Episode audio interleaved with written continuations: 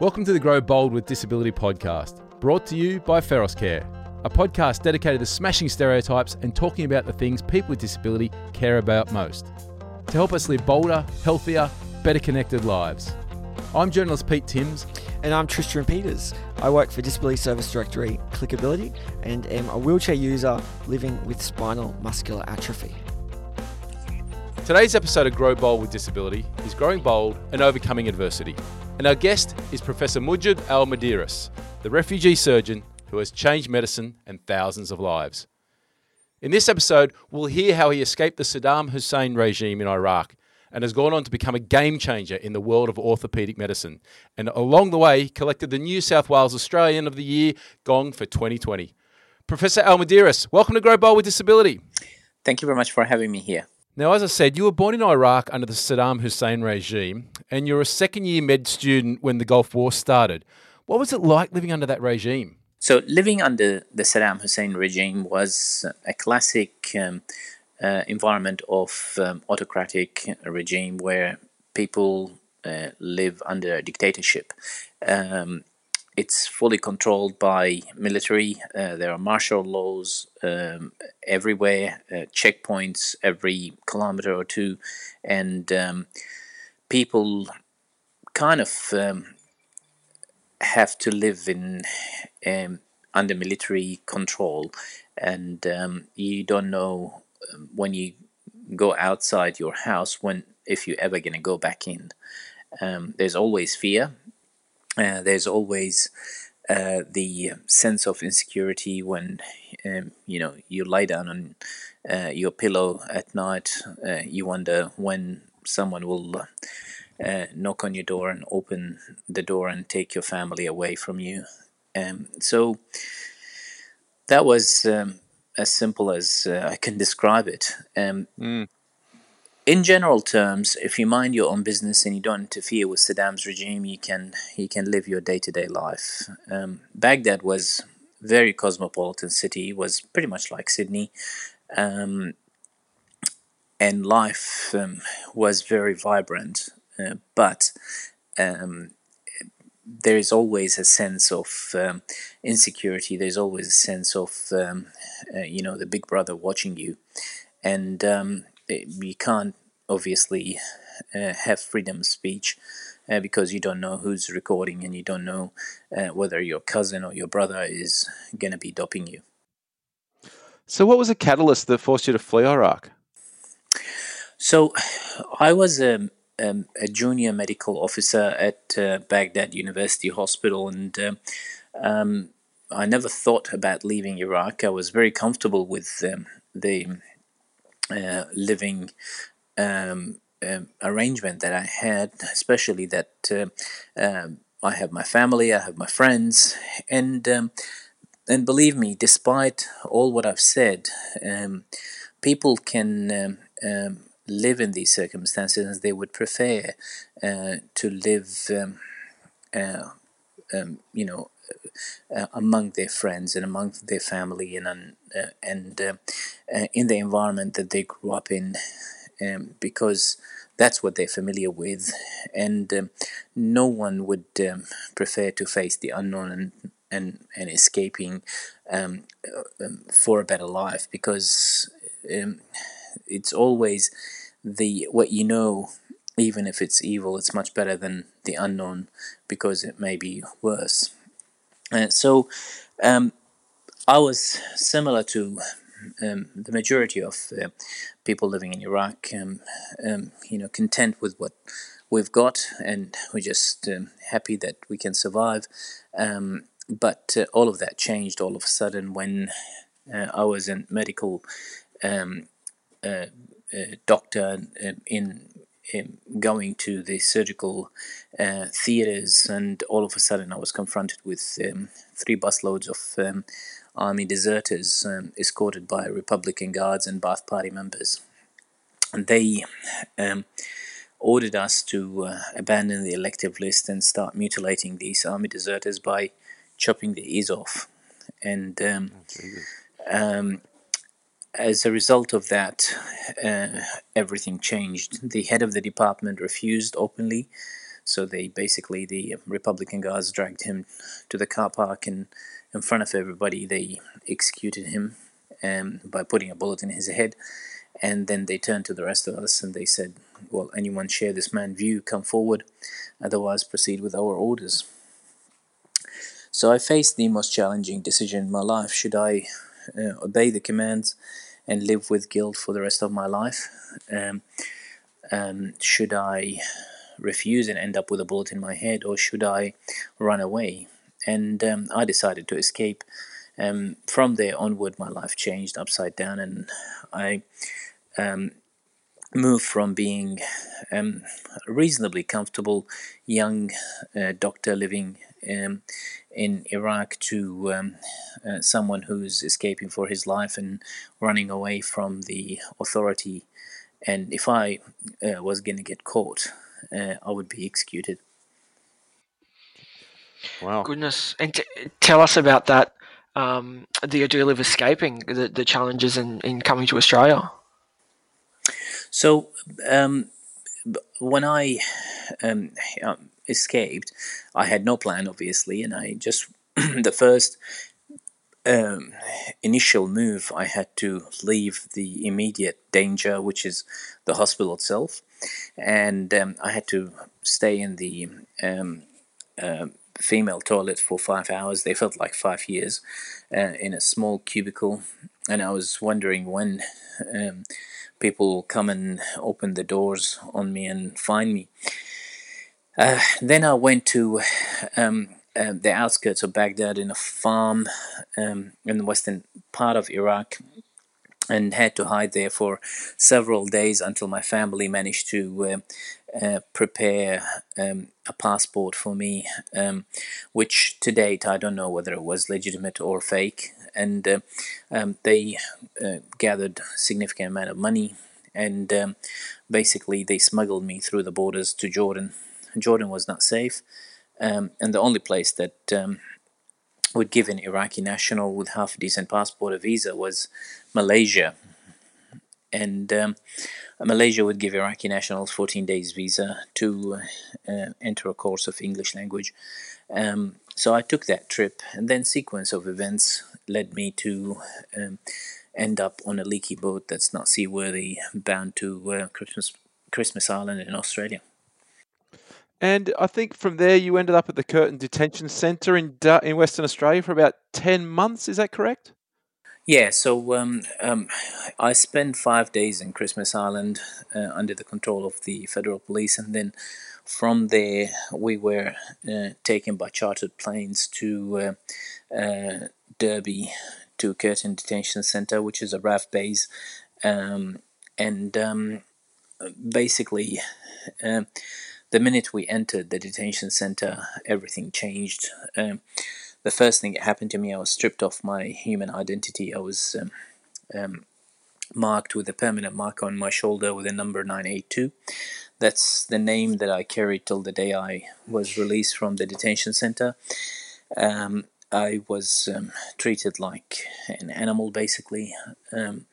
Um, we were locked um, behind barbed wires um, in small compounds uh, within the main compound. We were head counted four times a day, um, and um, um, obviously I was very outspoken and I couldn't shut up, so um, I caused a lot of problems. and as a result of that, I was singled out to be a troublemaker and a ringleader, and because of that, I had to spend significant time in prison in many uh, Western Australian jails, including maximum security prison. I tell you something, um, just to give you a, a prospect of how bad was the detention center. Comparing the detention center to the jail, the jail was like heaven compared to hell, and um, the jail system was brilliant. Um, I was treated like a human being. I was fed very well. I had access to a telephone, and uh, um, I was treated with dignity. And how did you not lose hope during this time? What what kept you going? What focus did you have?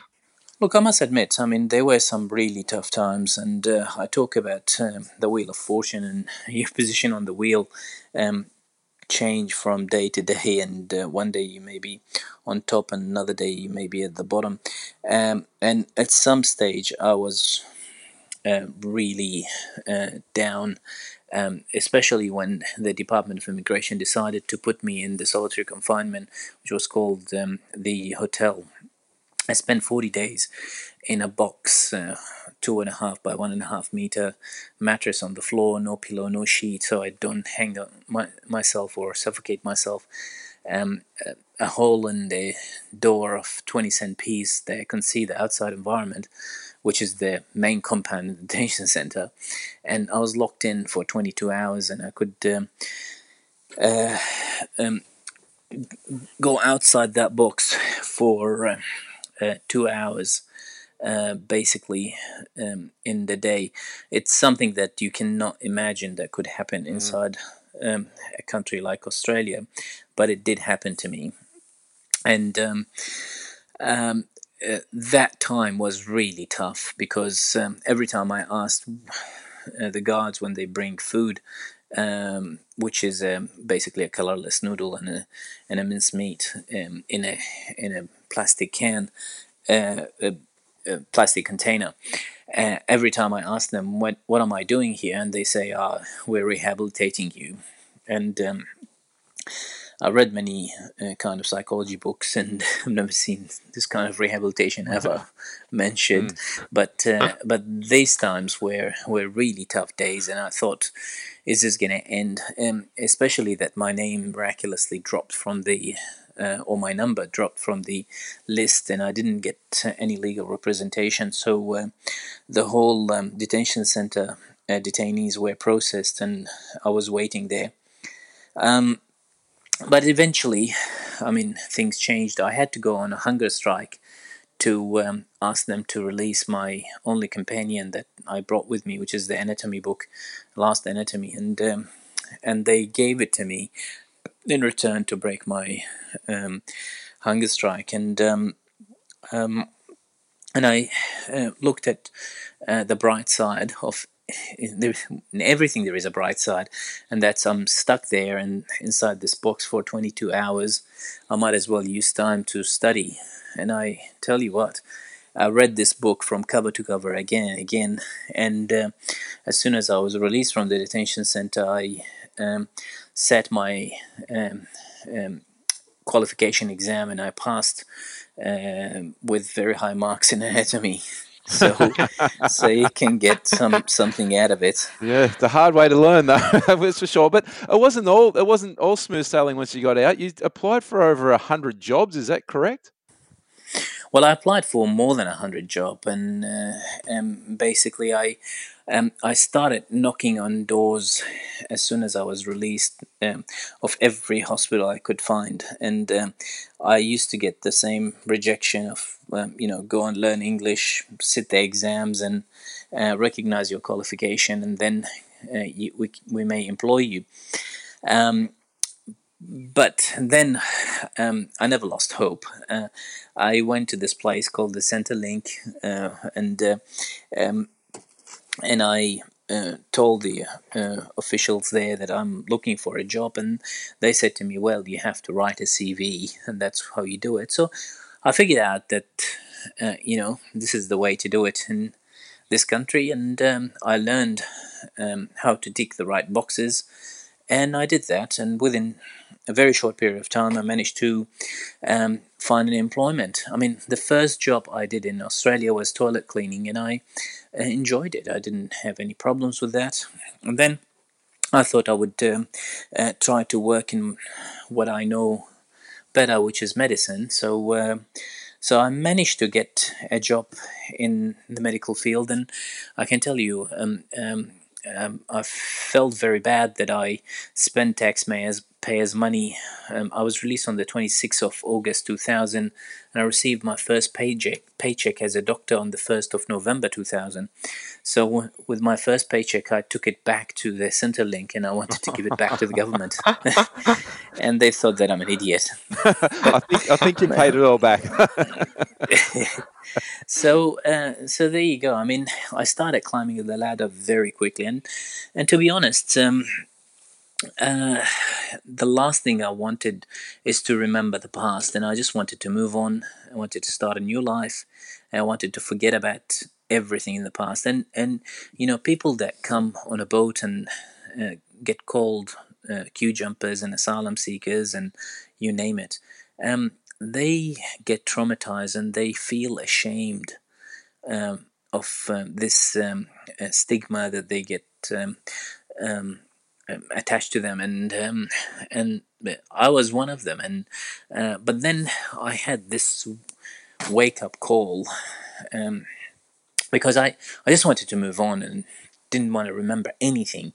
But then uh, you know all doors opened in front of me and uh, started climbing the ladder very quickly and um, and I thought that everything becoming pink and um, uh, all of a sudden I had this wake up call when um, in my um, welcome dinner uh, to join the most prestigious um, training program in, in Australia, which is orthopedic surgery, uh, to my face, two of my colleagues um, who joined the training program at the same uh, time. Um, they said it to me um, that isn't it a shame that uh, the Australian training program um, in orthopedic surgery had dropped that standard so low to allow a refugee to be one of us. And that was a turning point in my life where I thought that, um, you know, there is no room for this kind of people. There is no room for hate. There is no room for discrimination. And I decided that I turned my back again to the past and uh, and face the past and and basically um, work as hard as possible to um, you know fight for people uh, dignity and um, um, tolerance and acceptance and it's such an amazing job you've done at doing that. Can you explain to us what an osseointegration prosthetic limb is and how it works? So, um, people when they lose a limb, whether it's an arm or a leg, uh, they historically, um, since 1529, uh, used to be fitted with um, a bucket or a socket mounted prosthesis, which is just something that wraps around the uh, limb and um, and you have to walk with it and it's attached to a uh, to a prosthesis. Um, it's like Captain Featherhook. Um, um, and it's basically hasn't changed for all that time. Um, osseointegration surgery is a completely revolutionary uh, uh, technique or technology, and that's by um, integrating uh, the body with a robotic arm or leg. And the way we do it is by uh, inserting a high tensile strength titanium implant into the residual bone and skeletally attaching um, the human body with a pr- myoelectric prosthesis or computer robotic uh, arm or leg through a small opening in the skin and reorganizing the muscles and the nerves to operate this myoelectric prosthesis and uh, creating what's very similar to the Terminator of Robocop, basically. so it's now you, you've worked in all the medical fields, obviously working up through the ranks. What, what, why the passion for orthopedics? Uh, look, I always um, um, grew up in, in in a war torn region where I've seen a lot of disabled people, a lot of people who, when they lose a limb or or an arm and they get deformity or significant um, trauma to their extremity, they become deformed and they become disabled and that lead to a significant impairment in their capacity to um, live, work, um, earn living, and integrate with the society. So I always wanted to do reconstructive work to build these people back again and give them the capacity to function. So function is life, mobility is life, and that's why I wanted to do um, reconstructive surgery. The only way to do it is through doing orthopedic surgery, basically. Um, and um, I mean, I could have done uh, plastic surgery, but that's very limited uh, to um, the hand area. Or, uh, with all due respect, I don't mean to um, discount plastic surgery, but uh, you know it, you have to go through a lot of. Uh, there, there is a reconstructive part and there is cosmetic part, and Mm. um, I thought that with orthopedic surgery, it's more involved in integrating the bone, the muscles, and the Mm. um, and the um, uh, tendons and nerves. So it's more inclusive, basically. Right. Sure. And as an orthopedic surgeon, you could have lived quite comfortably in Australia, working here, but you've chosen to go back to Iraq, travel to the Middle East, Southeast Asia, um, helping a, a number of people. Why? Why that um that that drive to go back and travel the world, helping people as well as Look, Australia? uh, to to be very very clear, I do live very comfortably here in Australia, and I do have very good um, living, and um, and I earn. Oh, well, I used to. Now with the coronavirus, we shut, but uh, but um, but uh, I used to earn very um, high income and and very good living, and a lot of the work I do here in Australia uh, involved joint replacement surgery like hip replacement, knee replacement, and believe me, it's boring like bad shit, but it pay the bills, and it's uh, um, uh, so I'm not in no way denying that. Uh, but um, as I said to you, I decided that I did dedicate significant portion of my time, which is more than third, uh, to giving back. And giving back doesn't mean going only to Iraq or the Middle East or Southeast Asia. Giving back means uh, giving back everywhere, including here in Australia. So I do a lot of pro bono work here in Australia. I do a lot of charity work here um, for people who cannot afford surgeries and um, a significant portion of my work here in in Sydney is for people who um, are in financial difficulty and and and who have significant disability um, in the community. And unfortunately and sadly, I could say that we do have people who are not capable of paying for uh, the bills, um, even here in Australia. I do work in developing countries and I do work in developed countries. I um, help British soldiers, I help Germans, uh, uh, Dutch, um, Swiss, South African, and um, and I do work in developing countries, or what do you call them, semi-developing countries like America. Um, that's a joke, by the way. but um, and and I do um, enjoy working in places where people um, uh, need the service most, and like Southeast Asia and and and places like Cambodia, uh, Vietnam, where they have a lot of landmines. Um, Iraq is um, is another place where I can function uh, to the max because I um, can relate to the people, I can speak the language, and um, uh, that gives me a huge advantage of um, maximizing my output. And um, uh, but it's not.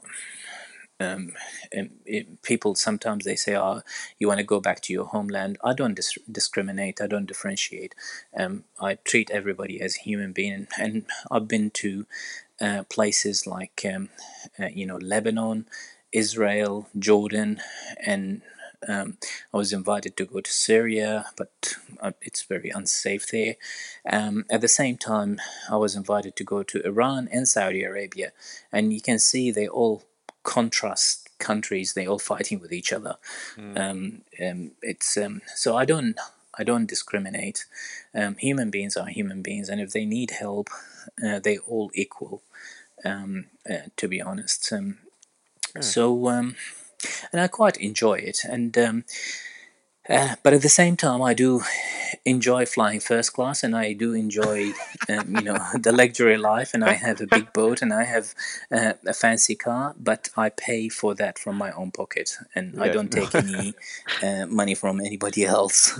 so so um, it is what it is. I work hard. Fair enough. Now, with um, we've spoken about osseointegration. What's next in the world of prosthetic limbs? Are we going to be seeing sensory touchpads and so forth? Uh, look, um, we're working very, very um, heavily on uh, new technology, which is not just um, hooking up the um, uh, the robots, but giving people sensation and feeling back in the uh, prosthesis. And uh, and there is a, a new technology called target muscle reinnervation, where uh, you kind of make these robots mind control prostheses and give them the feedback where people can can touch the this uh, the object and can feel it. Uh, that's one area. The other area is that which is a field that I will work on in the future or I am working on now and I started doing couple of cases already uh, where uh, people who are wheelchair bound due to spinal injuries um, and, um, and, people who are paraplegics and uh, quadriplegics to give them the mobility back. And I managed to get the first um, uh, T4 paraplegic the ability to walk again by um, giving them uh, this technology and um, by working with endoskeletons and exoskeletons. And um, this is a field that is massive and can yeah. transform a lot of people's lives, and um, especially working with them. Um, uh, neurological disorders, not just injuries. Um, so that's another field that we're working on. Uh, but uh, unfortunately, the world is facing this disaster with the with the virus, and that put everything on hold. Um, so I'm back now, moved from doing all this work to, uh, you know, being um, a foot soldier and uh, in fighting this virus, where we just do, um, you know, ordinary uh, trauma work and and um, back to doing fractures and things like that, which I enjoy as well. Work is work, and it's respectable regardless of what you do. Oh, great. Brilliant. And you, you touched on mobility there briefly. I'm a power chair user myself, and the, the idea of being able to walk again is just mind blowing to me. What was the that um, gentleman with T4 paraplegic? What was his response to being able to walk again? How did what was his reaction? Well, look, it's very interesting. He's one of our um, uh, heroes, one of our soldiers, uh, and he had an injury as a result of parachuting accident, and um, unfortunately, uh, he lost the ability to um, uh, to walk, and uh, he's par- paralyzed from um, you know the T4 down. And um, and when he came to me, he said, "I want to run," and I said, "Look, um, all I can do for you is to take your legs off and." Um, give you these two prostheses and um, and make you easier to manage to transfer and for hygiene and I never thought that um, uh, this can expand. And and then from there we started working together on possibilities and um, and re-innervation and things like that. And um, and he proved me wrong and he came walking to the uh, and we we opened this uh, kind of horizon that we were completely oblivious to. And um, I mean it's just it's it's way outside the box uh, and it's the you know the idea of amputating someone to let them walk is completely mm.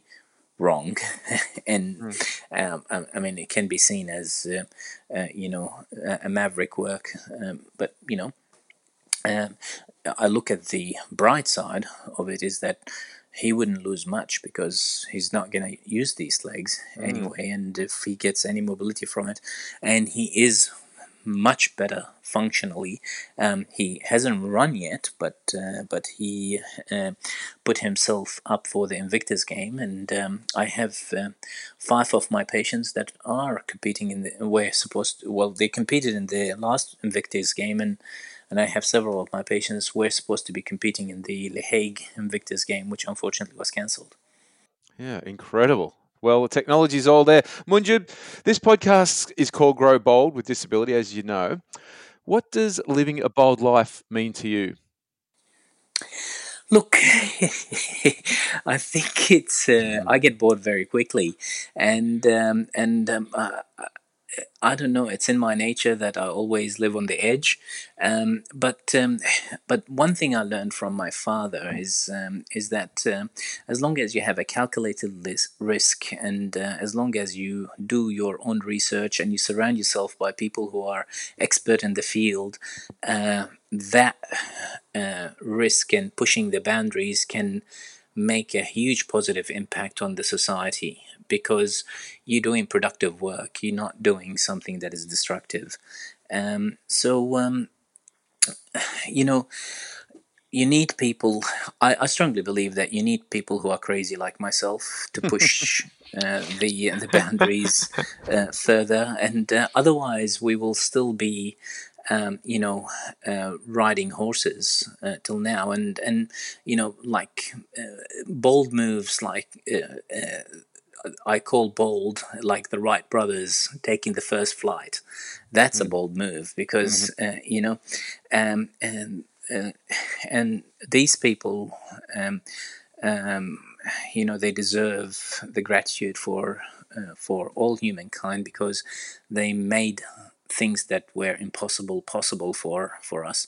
And i don't claim that i'm one of them but uh, but i do my best to uh, help in um, in you know um, pushing the the boundaries and um, and keeping the wheel of uh, development uh, going. Um, but as i said as long as you do it in a measured way and in a way that can benefit people rather than cause harm well, you might not be, you might be making people fly, but you are making them walk again. So as close as the Wright brothers any of us are going to get, I think.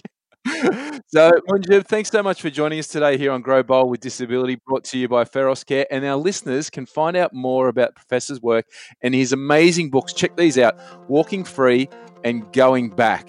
All the links are provided in today's episode show notes where you can find those amazing books and more details about the professor. Thanks again for joining us today. Thanks very much. Thank you for listening. And if you have enjoyed today's episode, then make sure you subscribe to the podcast, Grow Bold with Disability. And if you like what you heard, then please take a few moments to pop over to iTunes and give our podcast a quick rating so we can continue these conversations and encourage people to grow bold.